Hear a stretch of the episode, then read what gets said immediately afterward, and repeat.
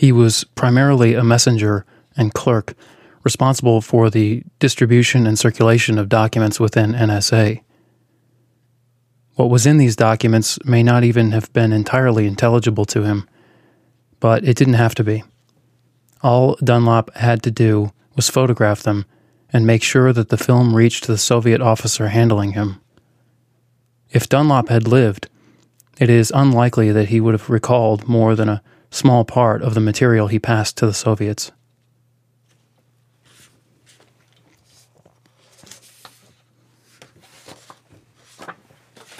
This is Retrace. It's September 10th, 2020. That was from page 249 of Dulles, Craft of Intelligence. Retrace is a podcast and live stream that works on the problem or, or the question what's going on out there. And our point of departure is the concept of intelligence and we identified three kinds of intelligence natural, artificial, and strategic, and we're working on strategic intelligence. We talked yesterday about three kinds of problems in Allen Dulles' chapter 15 Security in a Free Society. The three kinds of problems were problems of information, problems of trust, and problems of survival. These aren't his distinctions. These are these are ours. So in our previous segment we talked about giveaways and careless leaks as problems of information. If giveaways and careless leaks are are your team's unintended information problems, then what we're going to talk about today, contrived leaks and betrayals are intended information problems which are for your team, for your group, trust problems. They, they're no longer just information problems or perhaps not information problems at all. Depending on your framework, they are trust problems. Contrived leaks, think of whistleblowers or competing employees within an, within an organization uh, manipulating the press by releasing information selectively. And uh, betrayals we can imagine more easily. So, in terms of trust problems, the first uh, the first matter at hand is picking whom you trust carefully, and the second is hardening your team's valuables against anybody who you trusted but shouldn't have. Bulwarking against betrayals by, say, temporary dissenters in the case of contrived leaks, or by permanent enemies in the case of spy versus spy, so to speak. When we talk about valuables, it's probably helpful to um, to keep in mind Seymour Hersh's I guess you'd call it a discovery of the family jewels at the CIA. So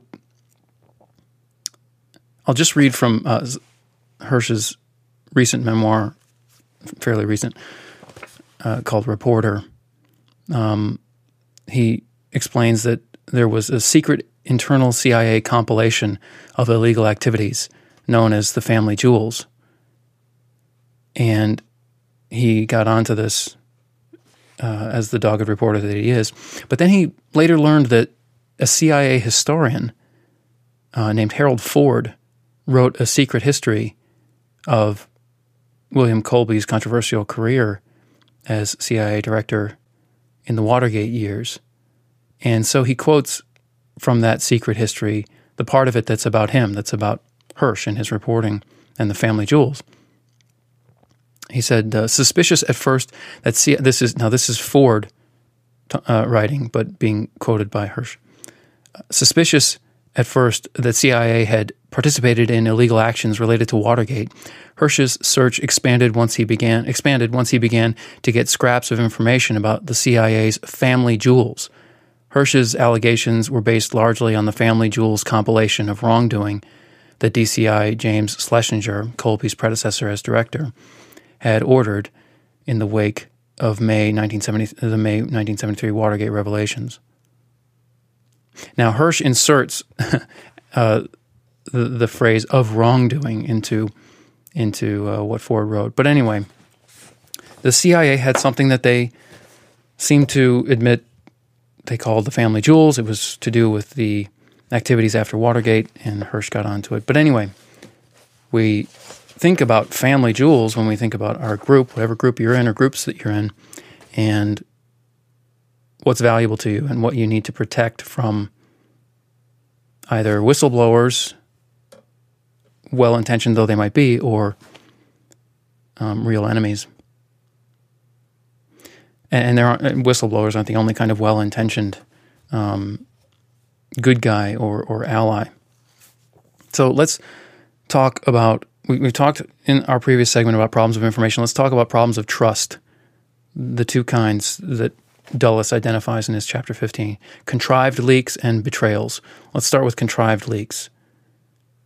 We'll find that the, the, the essential difference between contrived leaks and betrayals, if that's an exhaustive list of problems of trust, which it surely isn't, uh, but the essential difference here between the two kinds of problem that um, Dulles identifies, contrived leaks and betrayals, is, is motivation. So, in the case of contrived leaks, the motivation is not hostility to the group. So, let's think of a whistleblower in a government organization or in a company. They have privileged access to information.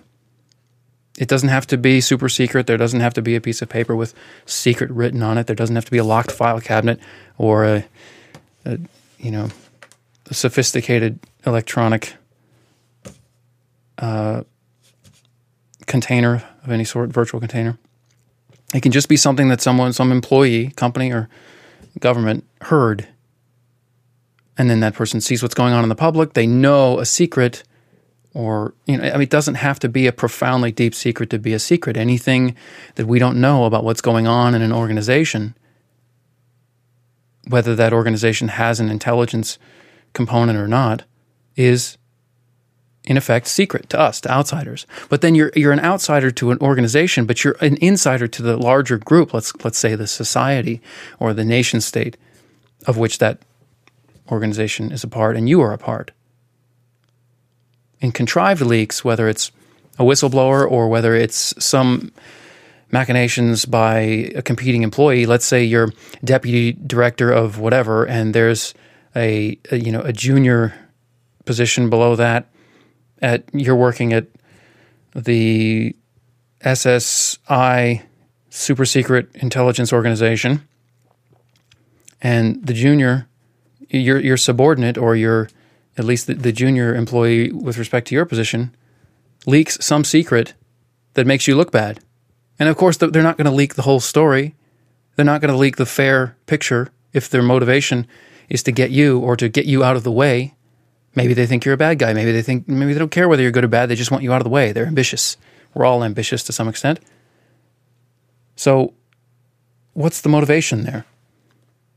The motivation is hostile to someone or something, but it's not the kind of hostility that is a part of betrayal. You might feel like it's a betrayal if you trusted this person, of course, but you're not the larger group either the you know you're not the organization or you're not the the ultimate large group of which the organization is a part or a member. So the motivation is hostility to something within the group. It's subgroup hostility. Compare betrayals. Think Cold War Soviet spies versus Western spies. Oh, moles, and we'll talk about all the different, some of the different kinds of spying things that are, need to be dealt with in this in this domain. Um, there's hostility to the whole group in the motivations of a betrayer. If you have a spy from, let's say, let, let's take it down a level from the nation state to the company.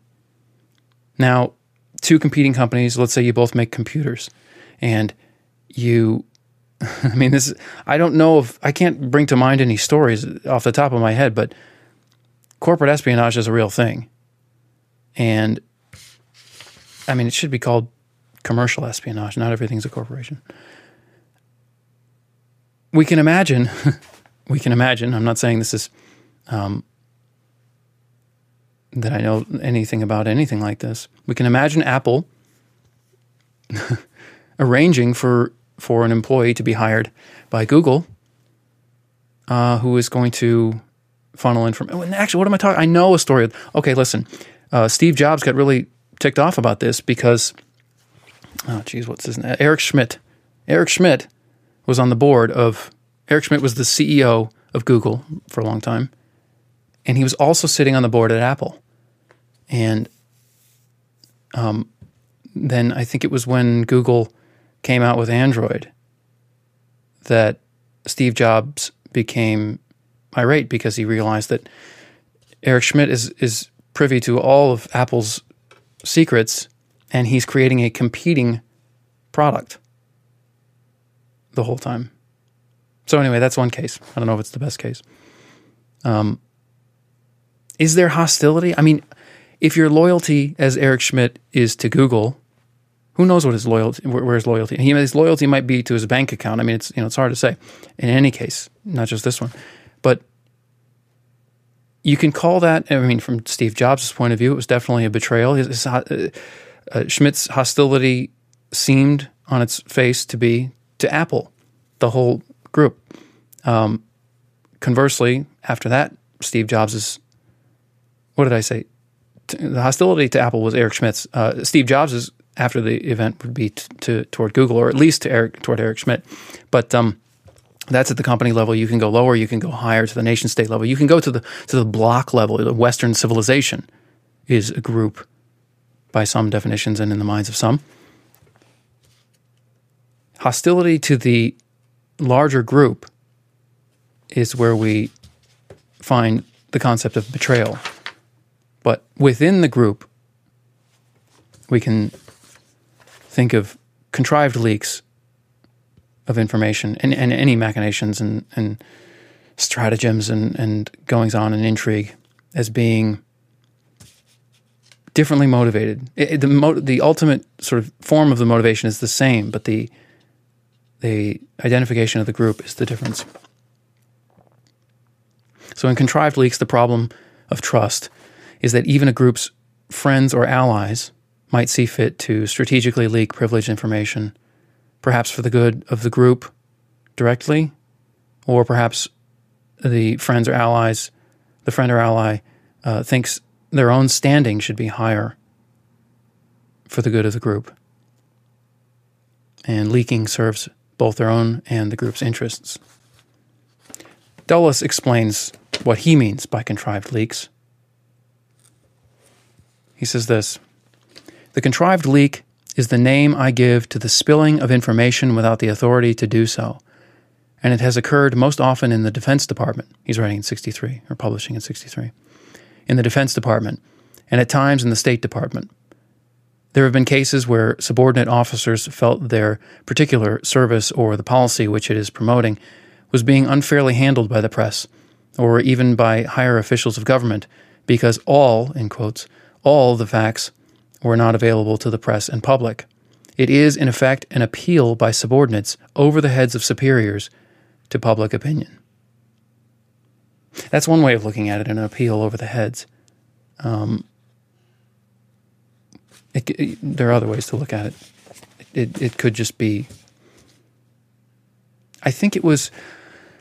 Uh, I think it was the Sy Hersh um, CIA story, CIA that, that led to I think the church hearings. Uh, I don't remember who said this, but somebody pointed out that the CIA director at the time didn't uh, really vociferously deny the, the Sy Hersh story um, because he was motivated, to, I think, to get rid of Angleton. It was it was this story that Hersh got was advantageous to the director who wanted to get rid of James Angleton. He comes up again and again when we're talking about CIA and espionage, especially in during the Cold War. Um, and I, I don't know who the, I forget who the director was, Colby or um, no, I don't think it was Adam. Uh, and so he didn't deny the story, and it gave him a way to get rid of Angleton. So that's not appealing to the public over your superiors. Um, it's sort of letting the chess pieces play out in a certain direction because you know it's going to lead to something you want to happen. The problem of leaks of whatever kind is not new. Eisenhower, Dulles quotes Eisenhower as complaining about them in 1955. He's Eisenhower, and he's uh, Eisenhower is being quoted by Cater in his book, uh, "The Fourth Branch of Government." Uh, Eisenhower, I think he said at a press conference, "For some two years and three months, I have been plagued by inexplicable, undiscoverable leaks in this government." Now, there's no more context to that quote, but we can always remember that leaks don't always mean the same thing to in different contexts. We've got contrived leaks, we've got careless leaks, as defined by um, by Dulles, but but it's I mean we could we could go deep on that that concept alone, the concept of a leak. It's, intimately and inextricably, inextricably linked to the concept of information, and in particular the value of information, which is subjective, always subjective. There's no obvious way to measure the objective value of information. What about solutions to the problem of contrived leaks? Uh, we've already talked about President Wilson's proposal to Secretary of State William Jennings Bryan, Bryan in, in the letter and uh, uh attendant memo uh, that Dulles found in his attic or, or somewhere um, in, in 19, that was written in February of 1915. The basic idea being that you, for the thing, the secrets you, you really care about, you they need to be in the hands of as few people as possible. That's compartmentalization, I guess. And then the the ultimate strategy is that it may always be possible to fix the responsibility for a leak definitely and at once, in the words of Wilson. So this proposal, this strategy or, or um, pair of strategies is as much deterrence as it is hardening. Uh, the fewer the people, the harder a group is to compromise. But even if someone in the group has been inserted or turned, uh, they now need to have an escape plan if they're going to leak anything. So much for Wilson's proposal. Dulles proposes other measures that, that would affect contrived leaks uh, but most are also applic- applicable to other information and trust problems and survival problems. Uh, and so we'll discuss them in the next segment and our next and final segment on chapter 15. What about betrayals, where the motive is hostility to the group? And of course, a betrayal can be hostile. It can be motivated by hostility to an individual. Group, let's think of group mathematically, although the term group in mathematics is not worth explaining, but the let's say a group, uh, let's say a set, let's not say a set, hostility to the set. That's the way to say because a set can have one member or no members. So betrayals can happen between individuals, but we're mostly concerned with groups here. Cooperation makes things more powerful and more complicated. Dulles explains betrayal He says, he means, uh, by betrayal, he means our own defectors and those who betray our secrets and those of NATO under alien pressure and blackmail for money or for ideological reasons or merely to satisfy their ego and exchange excitement for boredom. We forget that, that the, the depending on your point of view, if you see government whistleblowers as noble or as sinister, they they mean to be seen as noble. And and they certainly never mean to be seen as just looking for something interesting to happen, looking to make something interesting happen. Excitement, exchange excitement for boredom. It's worth remembering. We can't read their thoughts. We can read their words. We can read what others say about them. We can hear what they say on their own behalf, but we cannot read their thoughts.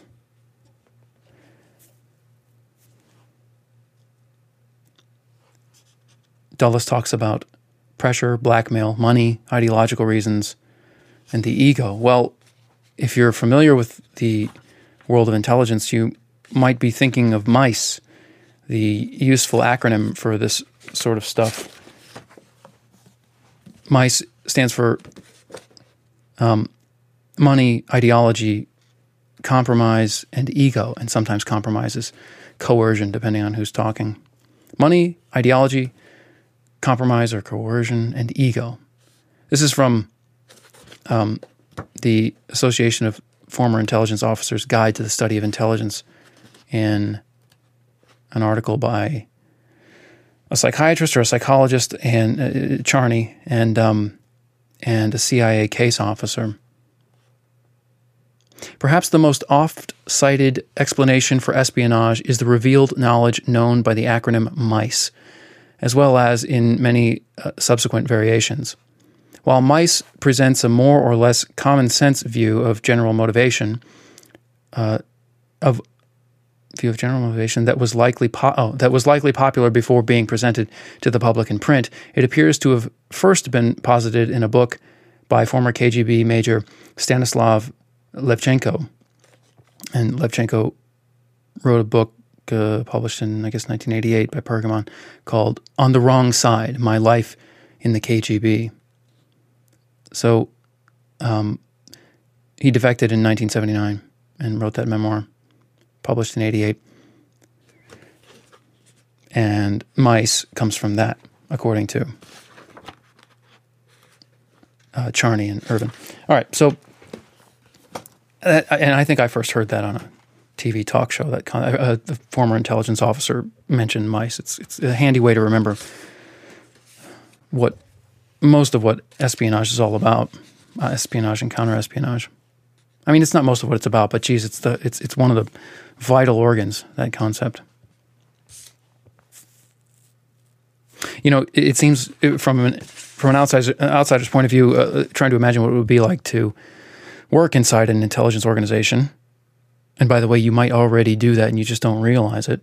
Uh, you know, if we define intelligence organization more carefully. But anyway, uh, trying to imagine what it's like being inside one, um, it might seem like finding betrayers uh, is an unequivocally good thing. And and Dulles will have more to say about this uh, in our next segment. But he he and others also point out that when you find a spy, let's just use the the shorthand spy uh, when you find a spy in your organization, it's and and it becomes known more widely than than just the people involved. Um, well, just imagine. I mean, what what do you start to worry about if you work at that organization or that organization works for you? In the case of a, a government that's responsive to its to its people, are you going to be? Are you going to feel a sense of relief? That were you thinking before that story broke that I know there's a spy out there. I, and and so we just you know I'm worried. I hope we catch him soon. And then when the story breaks, you think, oh, good, we we caught him. Oh, that's good.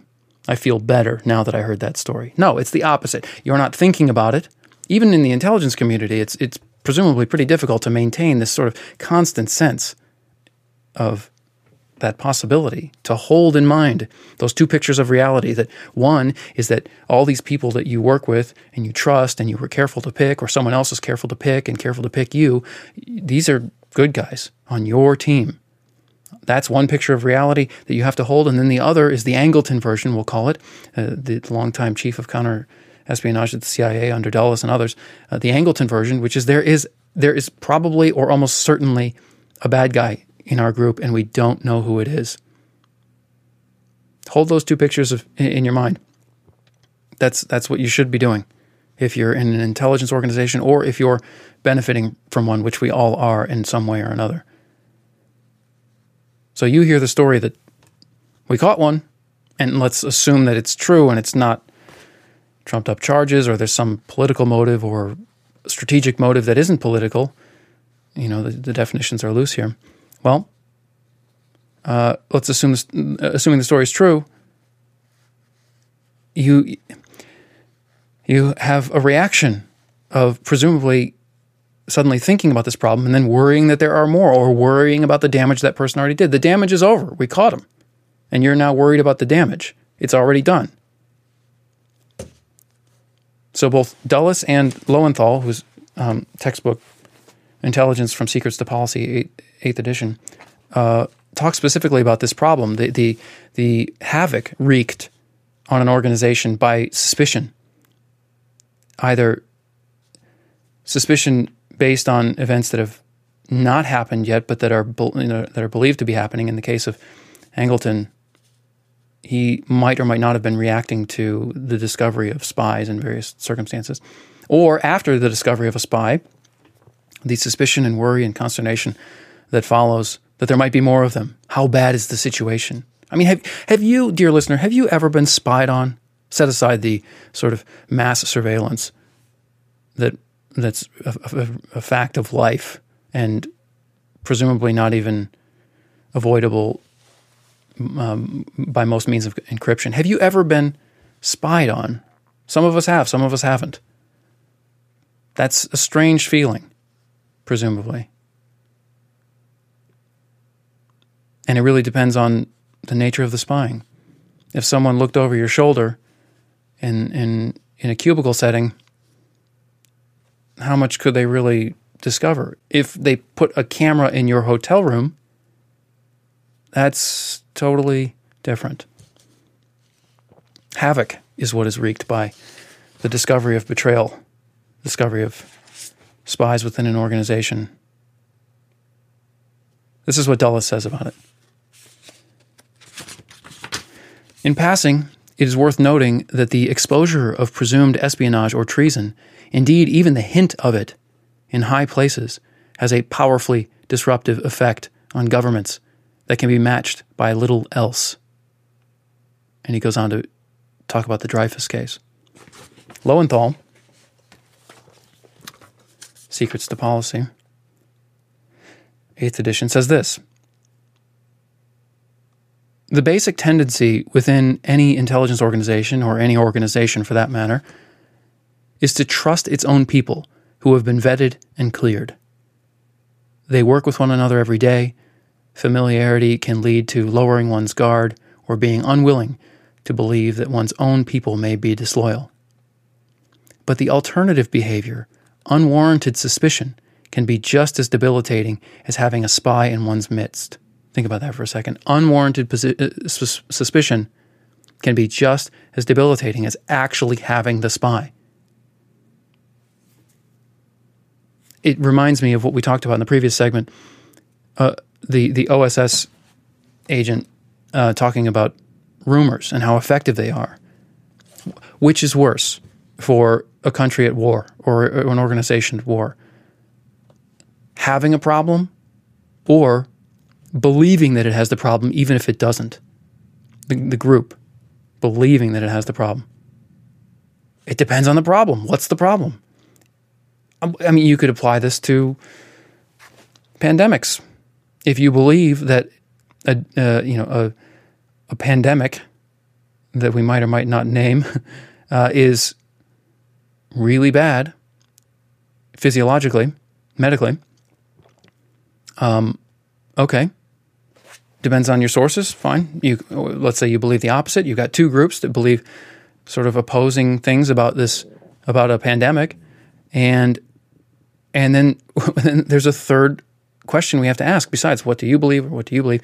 The question is versus the actual thing going on in the world that's objective, that's objective, is it worse than the beliefs about it and the the effects caused by those beliefs? Are the effects of the virus worse or less bad than the effects of the beliefs about the virus? In the world of intelligence, this, this is equivalent to the problem of having a spy versus thinking you have a spy in your organization. Lowenthal continues James Angleton, who was in charge of the CIA's counterintelligence from 1954 to 1974, became convinced that a Soviet mole, a deeply hidden spy, had penetrated the CIA. Some believed that Angleton was reacting to the fact that his close British associate, Kim Philby, had turned out to be a Soviet agent. Angleton was unable to find the mole, and some believe that he uh, that he tied uh, some believe that he tied the CIA in knots by placing virtually anyone under suspicion. Some suggested that Angleton himself was the mole, and that he created a uh, furor to divert attention. What do you believe about Angleton? We've already talked about, in, in the context of Allen Dulles as a person, Angleton's supposed deathbed confessions or, or death room confessions. I don't know if it was on, on the last day of his life. The, what do you believe about Angleton? Well, that's a decision, isn't it? Based on the evidence. And there are many problems of evidence. We can contrast um, the solution of paranoia to prevent or to ferret out betrayal with President Wilson's proposal of having a small group, let's call that compartmentalization, and then hardened deterrence thereby, which is the, the group is small, everybody we all know who's in it, and we know we know that the secrets are only held in that group, so that if it gets out, it's going to be pretty easy to find out who leaked it. That's deterrence. Um, we can contrast that with this mole scenario, this idea of uh, which defeats it. The mole um, which is a situation where you have secrets being leaked from very high up, but uh, they're not known to be leaking, and and so the the leaker, the agent, uh, the high up agent, requires no escape plan. In Wilson's scenario, that agent has to get out if they because the because it's known that the information has leaked. But if the information isn't known to have leaked, watch any spy movie, or not any spy movie, but some spy. Tinker Tailor Soldier Spy is the perfect case of this. Um, if you know, before the the secrets are known to be leaking, it's a completely different situation, and one that does not require an escape plan for the the mole. By the way, mole, popular to outsiders as it might be.